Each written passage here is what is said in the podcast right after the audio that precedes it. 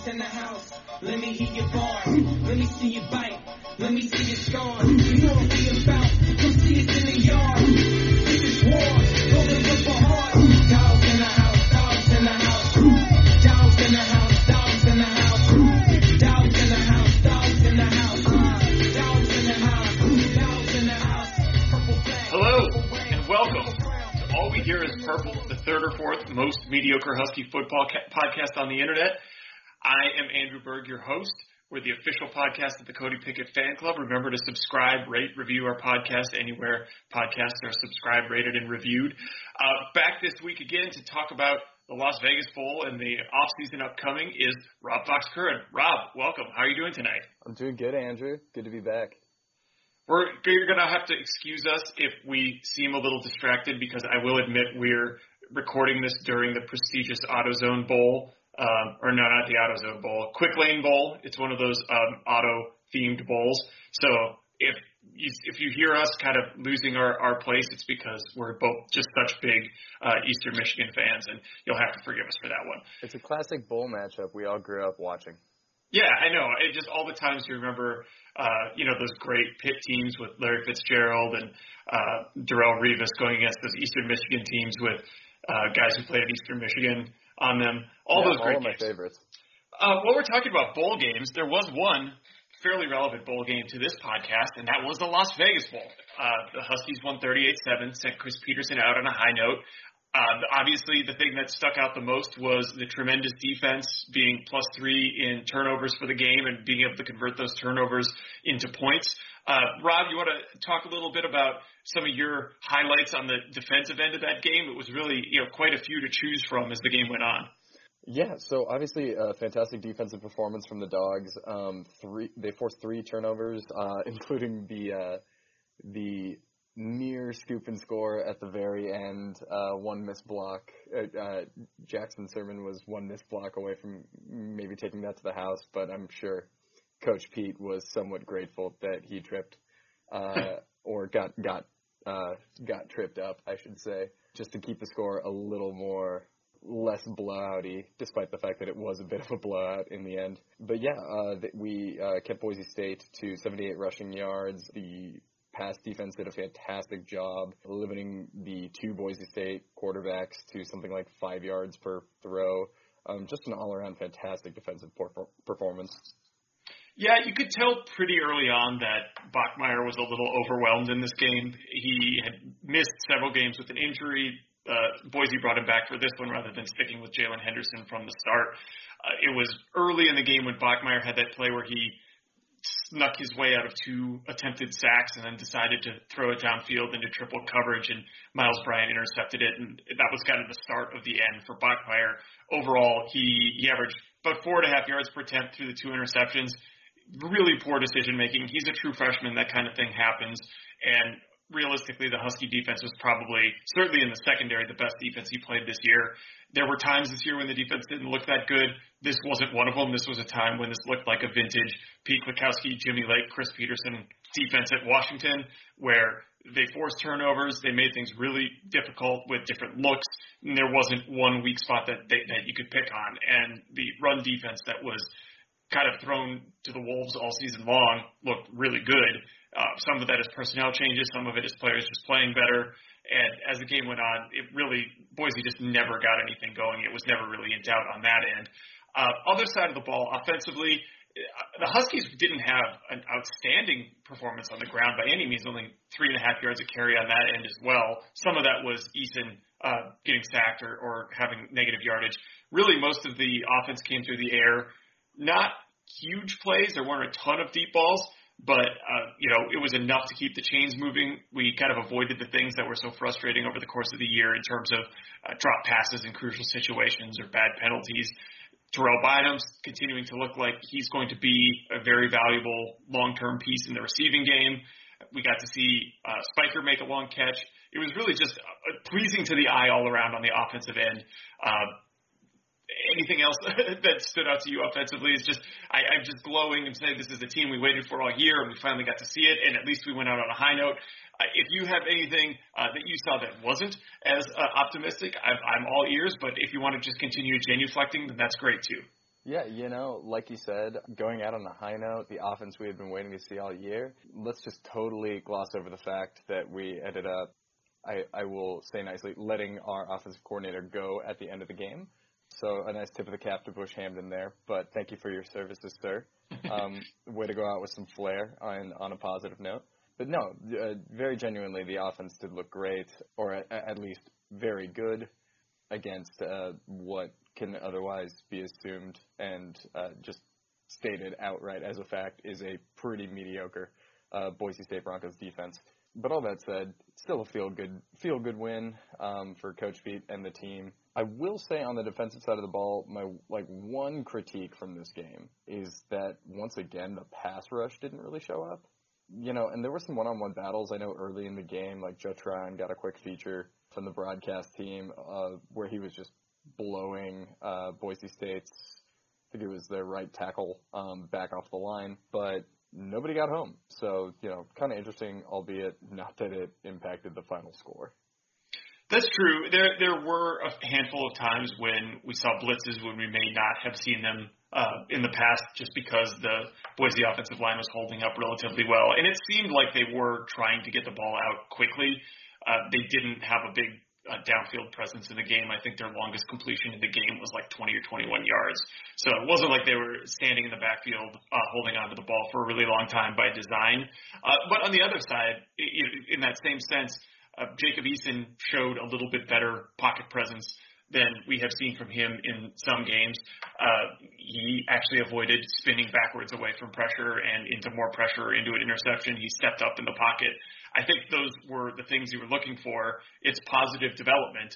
Uh, that combined with how well the output came together, I, I think you mentioned Bush Hamdan. This is his last game as the Husky offensive coordinator. Probably wouldn't be if this team showed up this way more often. And in the same sense that this was not an elite Boise State defense, we played worse games against inferior defenses over the course of the year. You know, Colorado sticks out. Stanford certainly wasn't uh, a great defense this year. And so the Huskies played a better game against an okay defense. And you take games like that off the slate, and we're probably not even having this conversation about Hamdan uh, transitioning into uh, best of luck in his future endeavors. But uh, as long as we're on the subject of guys moving on, we did get some additional uh, news since the bowl game. Uh, the the biggest part of it, you know, all of it pertaining to players declaring for the draft, not declaring for the draft. The biggest one, obviously, Jacob Eason announced on uh, Thursday, which is today when we're recording, that he will be entering the NFL draft.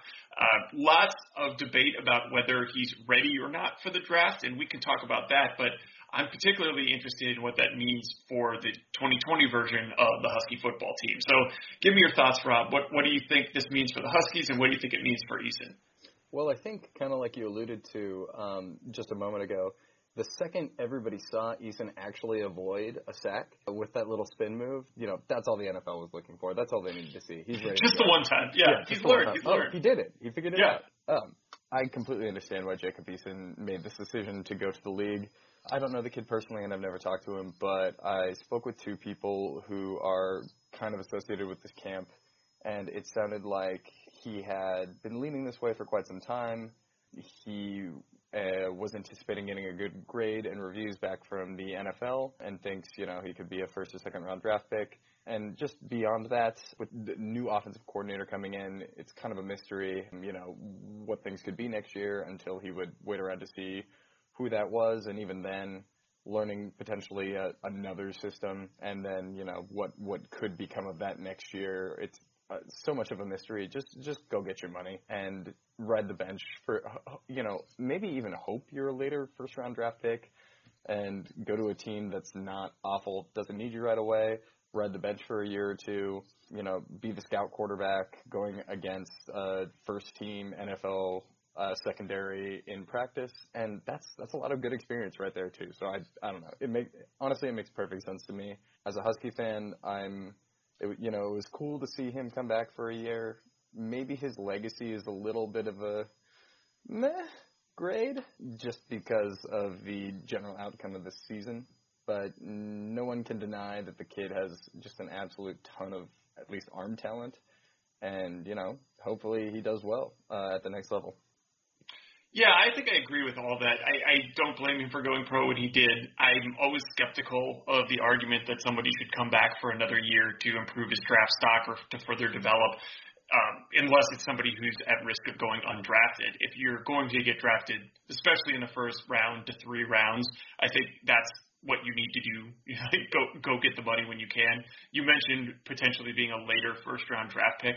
I think that's really really helpful for players because you're falling into a better situation. Teams are drafting later for a reason. They have more talent, probably better coaching staff, probably going to be better at developing him. I, I don't think, for example, uh, Patrick Mahomes or Lamar Jackson, although I guess both those situations were teams trading up, but they were both quarterbacks going to better teams probably last year's and this year's NFL MVP. I don't think that would have happened if those teams got drafted by, you know, the Cleveland Browns or even the Arizona Cardinals, who are the, the teams who picked quarterbacks first overall the last couple of years. Partially because the, the the offensive lines those teams have and the systems that they have, they just don't have the same support structure uh, that uh, somebody getting drafted later in the first round would have.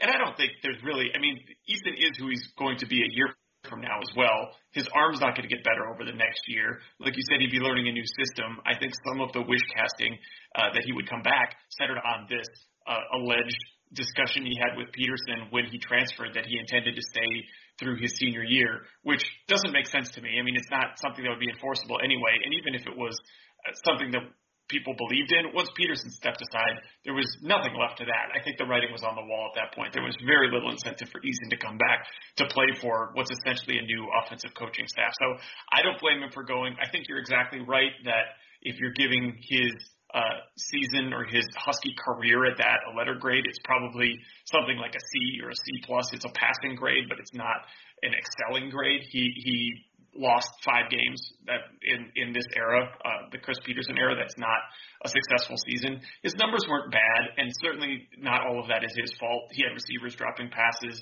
There were times when the offense just looked out of sync. The offensive line didn't play up to its ability for him. Lots of reasons for that.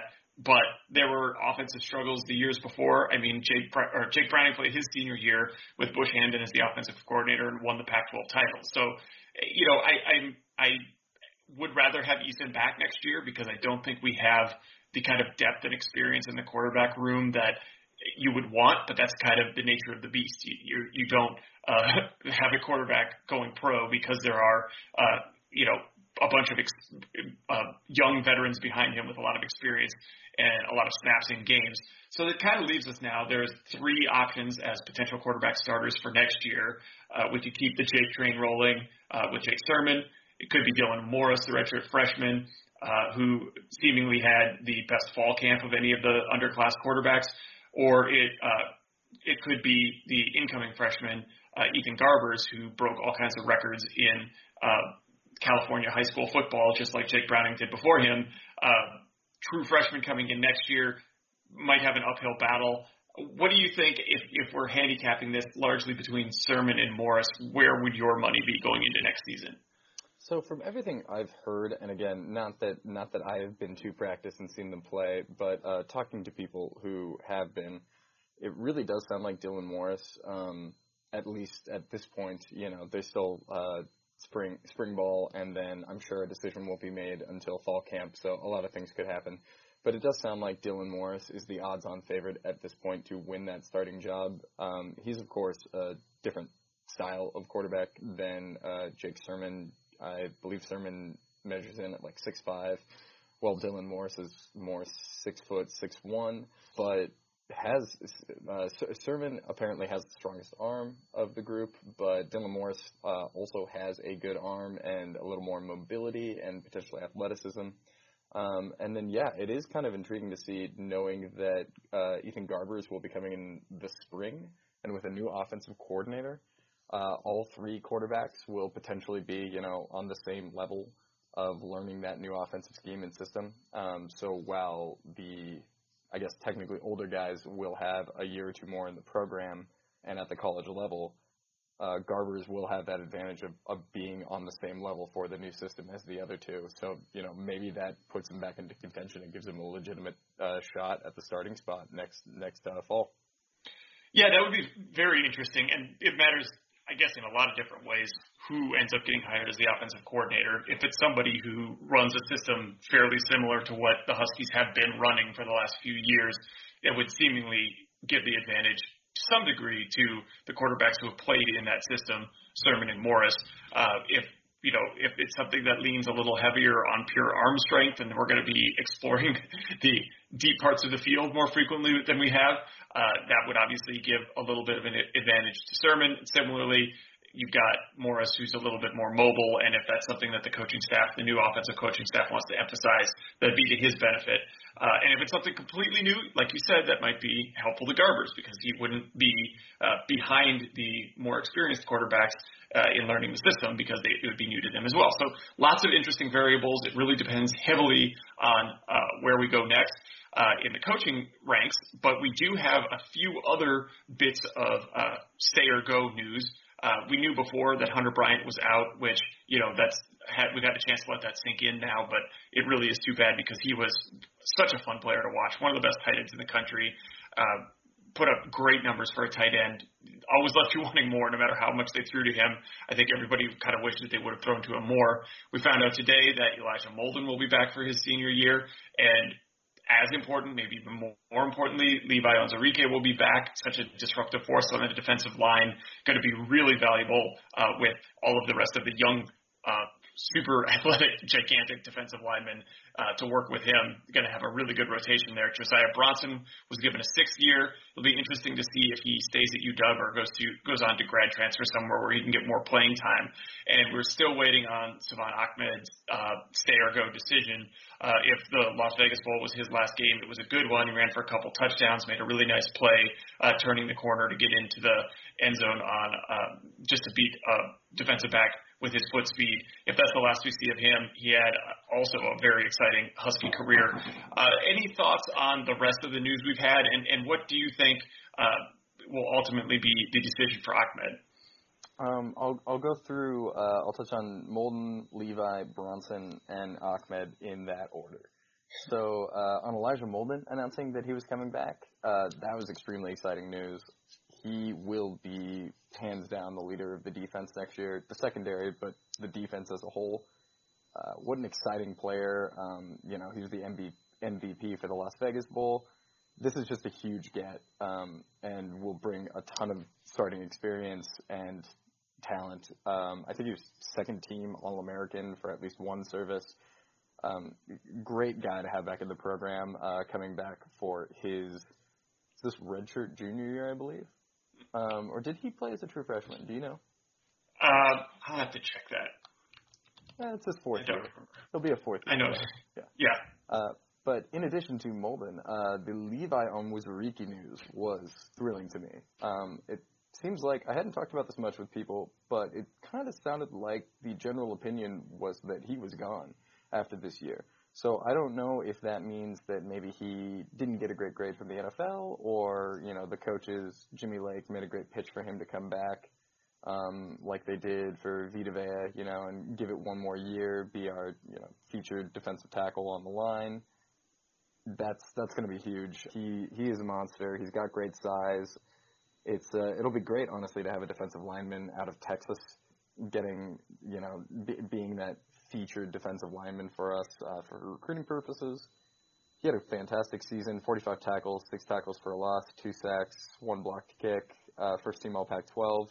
Another really, really big get for the Dogs defense, um, which should really take a step forward next year um, with those the large number of players returning for the defense. And you know maybe that is a reason too why some of these guys are willing to come back, because they really believe that next year the defense could be that good again, as we've gotten used to. Uh, Bronson coming back, great additional depth. Um, could be an interesting question of whether or not he loses playing time to some of the uh, younger four-star, former four-star defensive linemen who redshirted this year, who are coming up. But certainly, again, good size, solid athlete, local kid, which is always cool. So he'll help that defensive line depth and bring back a lot of playing experience. And then uh, the Ahmed decision, I think probably running back is one of the two, maybe three positions that I feel like it's really hard to knock a kid if he gets a chance to leave early to go play in the NFL. Often talked about, you know, um, how long can a running back play in the league? It's so hard on your body. A lot of those guys, you know, at the highest level are done by their late 20s. So if if he gets the opportunity and he gets a shot, more power to him. Like you said, great Husky career. Would be stoked for him if you know he got drafted at a high spot or you know even a respectable spot in the draft. Getting drafted at all, pretty cool, I would say. Um, and uh, would hope that he would go on to do big things in the league. Yeah, I think he, he's the the criticisms and the praise for him are probably going to be pretty predictable. He's extremely fast. He's going to be fast no matter where he plays uh, whether that's at UW or elsewhere. You alluded to the, the shelf life for a running back. He's probably somewhere in the middle of his physical prime right now, and he might as well get paid for that if he can, even if it's on a second or third or fourth round uh, rookie contract. He's not going to make that money uh, playing for free in college, and he's not going to be he's not going to grow into his physical prime. He's still going to be a little bit of a straight line runner, and the questions about him uh, being able to run between the tackles were mostly answered this year. He was very good at it. He rushed for over a thousand yards. He was absolutely the team's feature running back. Uh, he missed a little bit of time, and the season-ending numbers still look like those of a feature running back. So I think whatever questions there are are already answered. And if he chooses to go pro, Godspeed. I've, I've had a great time watching him. And the Huskies, frankly, are in pretty good shape in the running back room. Uh, really excited to watch Richard Newton. If he gets to play a little bit more next year, that's that's not a bad thing. Would prefer to have him and Ahmed in the running back room, but I'm not gonna, uh, like you said, fault Ahmed for getting paid when he has the opportunity to get, to, to get paid. So let's take a break there. We've talked through several of the draft decisions for draft eligible Huskies. We're going to come back on the other side of the break and talk a little bit about the coaching staff that will obviously have an impact on who stays and who goes, and the offensive coordinator decision is going to have an impact that goes well beyond that. So we will be right back to talk a little bit about offensive coordinators and the coaching staff as a whole. Welcome back. Thanks for sticking with us. We're going to wrap up the show today talking a little bit about offensive coordinators and the rest of the coaching staff. As everybody knows by now, the day after the Las Vegas Bowl, Bush Hamdan uh, was politely shown the door. He did have one year left on uh, his coaching contract, so he is going to need to be replaced on the offensive coaching staff. Uh, there are two other coaching slots that still need to be filled as well, but those will probably be addressed in due time as the re- as the higher level coaching positions get filled. The candidates we've heard uh, at least whispers about so far on the for offensive coordinator include uh, Mike Yurcich from uh, the passing game coordinator at Ohio State, although it sounds increasingly like he's had his head turned by the Texas Longhorns to become their OC. Uh, Brian Lindgren at Oregon State. Uh, Chip Long, who was most recently the offensive coordinator at Notre Dame before they parted ways. Those are the known targets that I have heard about. Are you hearing anything else, Rob, or do you have any preferences within that group, or even guys who haven't been mentioned so far? Um, the only other two names I can think of are Mark Helfrich, uh, offensive coordinator for the Chicago Bears, and obviously former offensive coordinator and head coach of the Oregon Ducks. You can understand the connection there, given that he has coached at a high level before, currently uh, leading a pretty pretty uh, explosive offense in Chicago, and is very familiar with recruiting in the Pacific Northwest and the Pac-12 and playing against teams in the Pac-12 North. And then the other one that, you know, I, I don't know if I actually see this happening, but would be kind of intriguing is talk of Kellen Moore, offensive coordinator for the Dallas Cowboys, and of course, uh, former Boise State quarterback who is from Prosser, Washington, out near Yakima in the Yakima Valley. I have actually seen a lot of criticism of him as a play caller for the Cowboys this year, but the Cowboys in general are a bit of a dumpster fire. Maybe a slight overstatement, but I don't think too much there. So that would be a, you know, I'm sure they would be kicking the tires on that pretty thoroughly if that were to be a decision. But just an interesting name I heard pop up in the coaching search as well. Yeah, I, I, I guess the you, if you think that if Moore were coming back to college, it would be because the Cowboys are cleaning house. They're not mathematically eliminated from the playoffs yet, as far as I know, but uh, it does seem like Jason Garrett's probably on his way out finally, although uh, Jerry Jones has made stranger decisions before with regard to keeping or getting rid of head coaches. But if they do, true.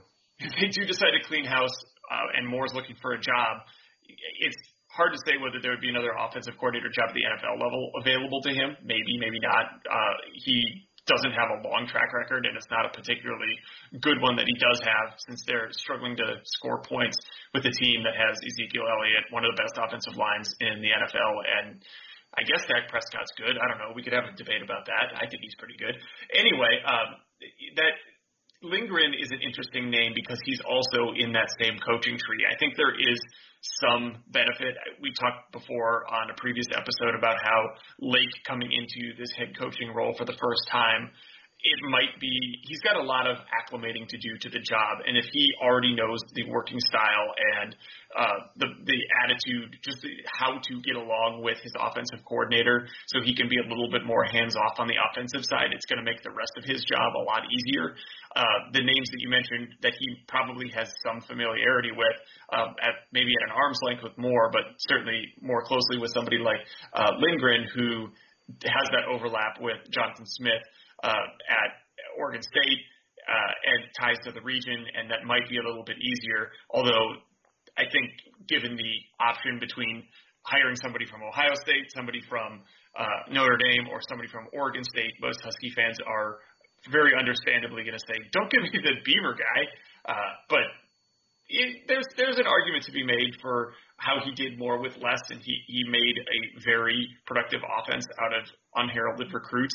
And if he has the same ability to elevate the talent from a higher baseline to a higher ceiling, that would be really good. I don't want to make this sound as if I'm campaigning for Lindgren because I, I really don't know enough about him uh, as a play caller and, and individually. But I'm just looking at the one year at Oregon State. I'm not categorically opposed to the, to the idea of bringing someone who probably has a little bit of familiarity uh, with the style and with the program in to kind of ease that transition a little bit.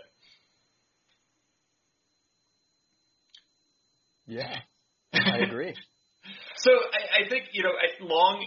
We could talk about him a little bit. Notre Dame has been not the most exciting offensive team to watch the last couple of years, but also not bad. They were in the college football playoff uh, recently, and Long was the offensive coordinator for that team.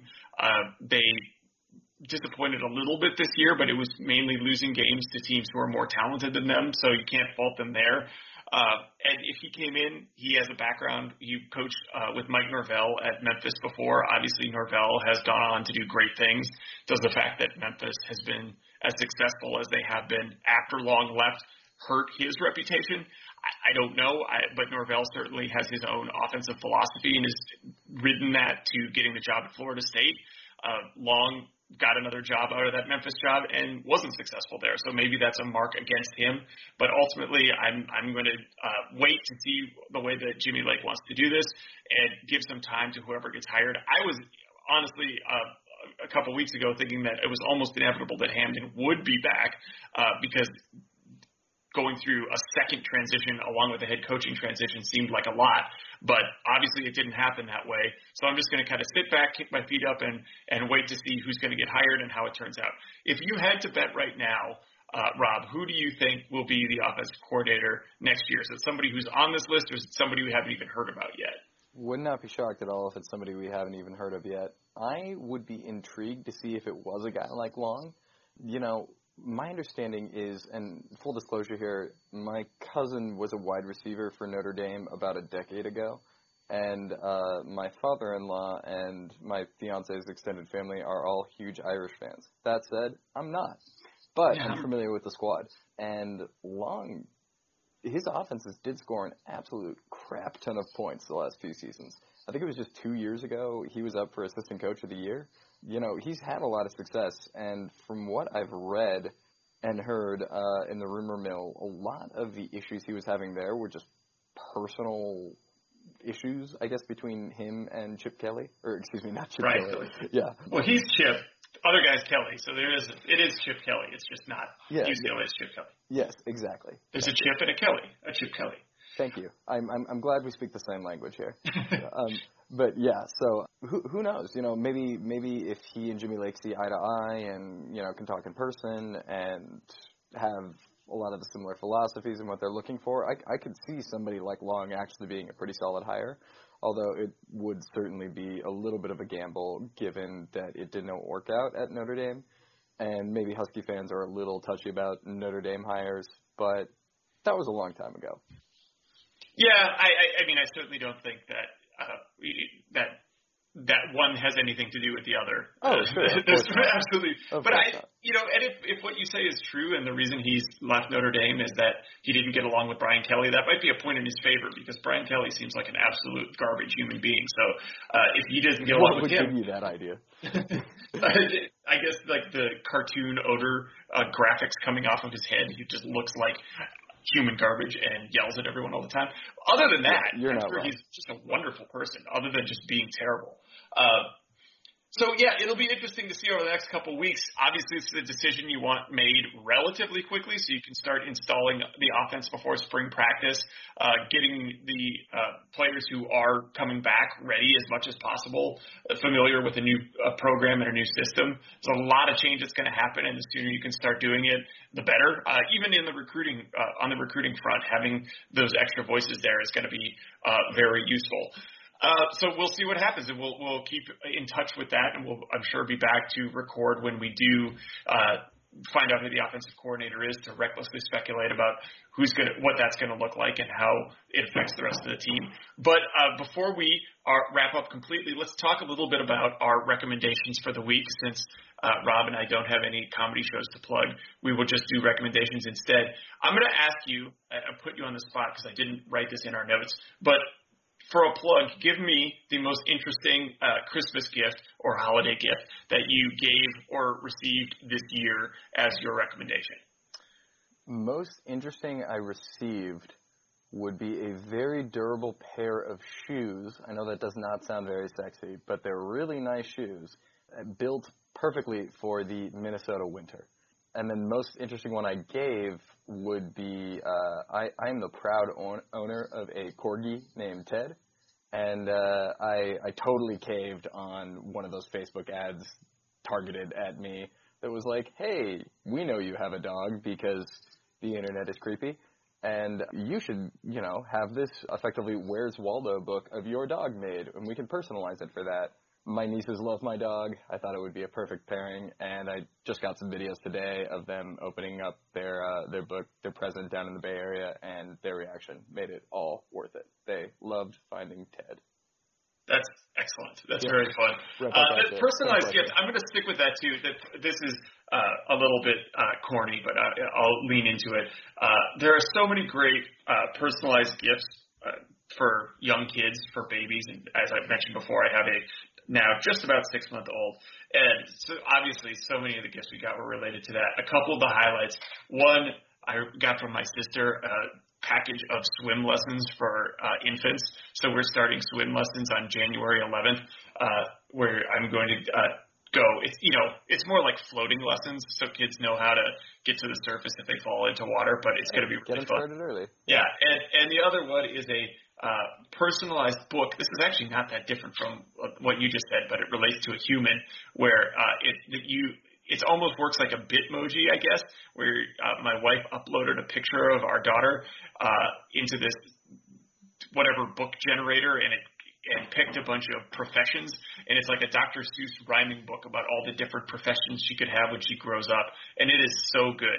Uh, yeah, it's, I highly recommend finding that. I don't know what it's called, so it's not that great, but uh, if you can find something like that, I'm sure if you are uh, industrious with your uh, Google skills, you can find something like that. But if you have a, a young kid in your family, either your own or a grandchild or a friend of a friend, this is one of those stories that I got to the end and I had to stop a little bit and catch myself because it was so uh, like touching and heartfelt that I uh, choked up a little bit the first time I read it. Almost as much as if we got Cody Pickett to join us on the podcast. And that's probably the time uh, to leave it for today. Rob, any last thoughts before we sign off? Excited to see who the coach is. Uh, I'm sure we or you and Gaby or you and fill in the blank will talk about it next week on the show. Hopefully, by that point we'll Maybe we'll have the new maybe we'll have the new offensive coordinator as our guest. You never know. Maybe we'll have Cody Pickett as our guest. You never know. Maybe Cody Pickett will be the new offensive coordinator. I think we solved it. All right, job's done.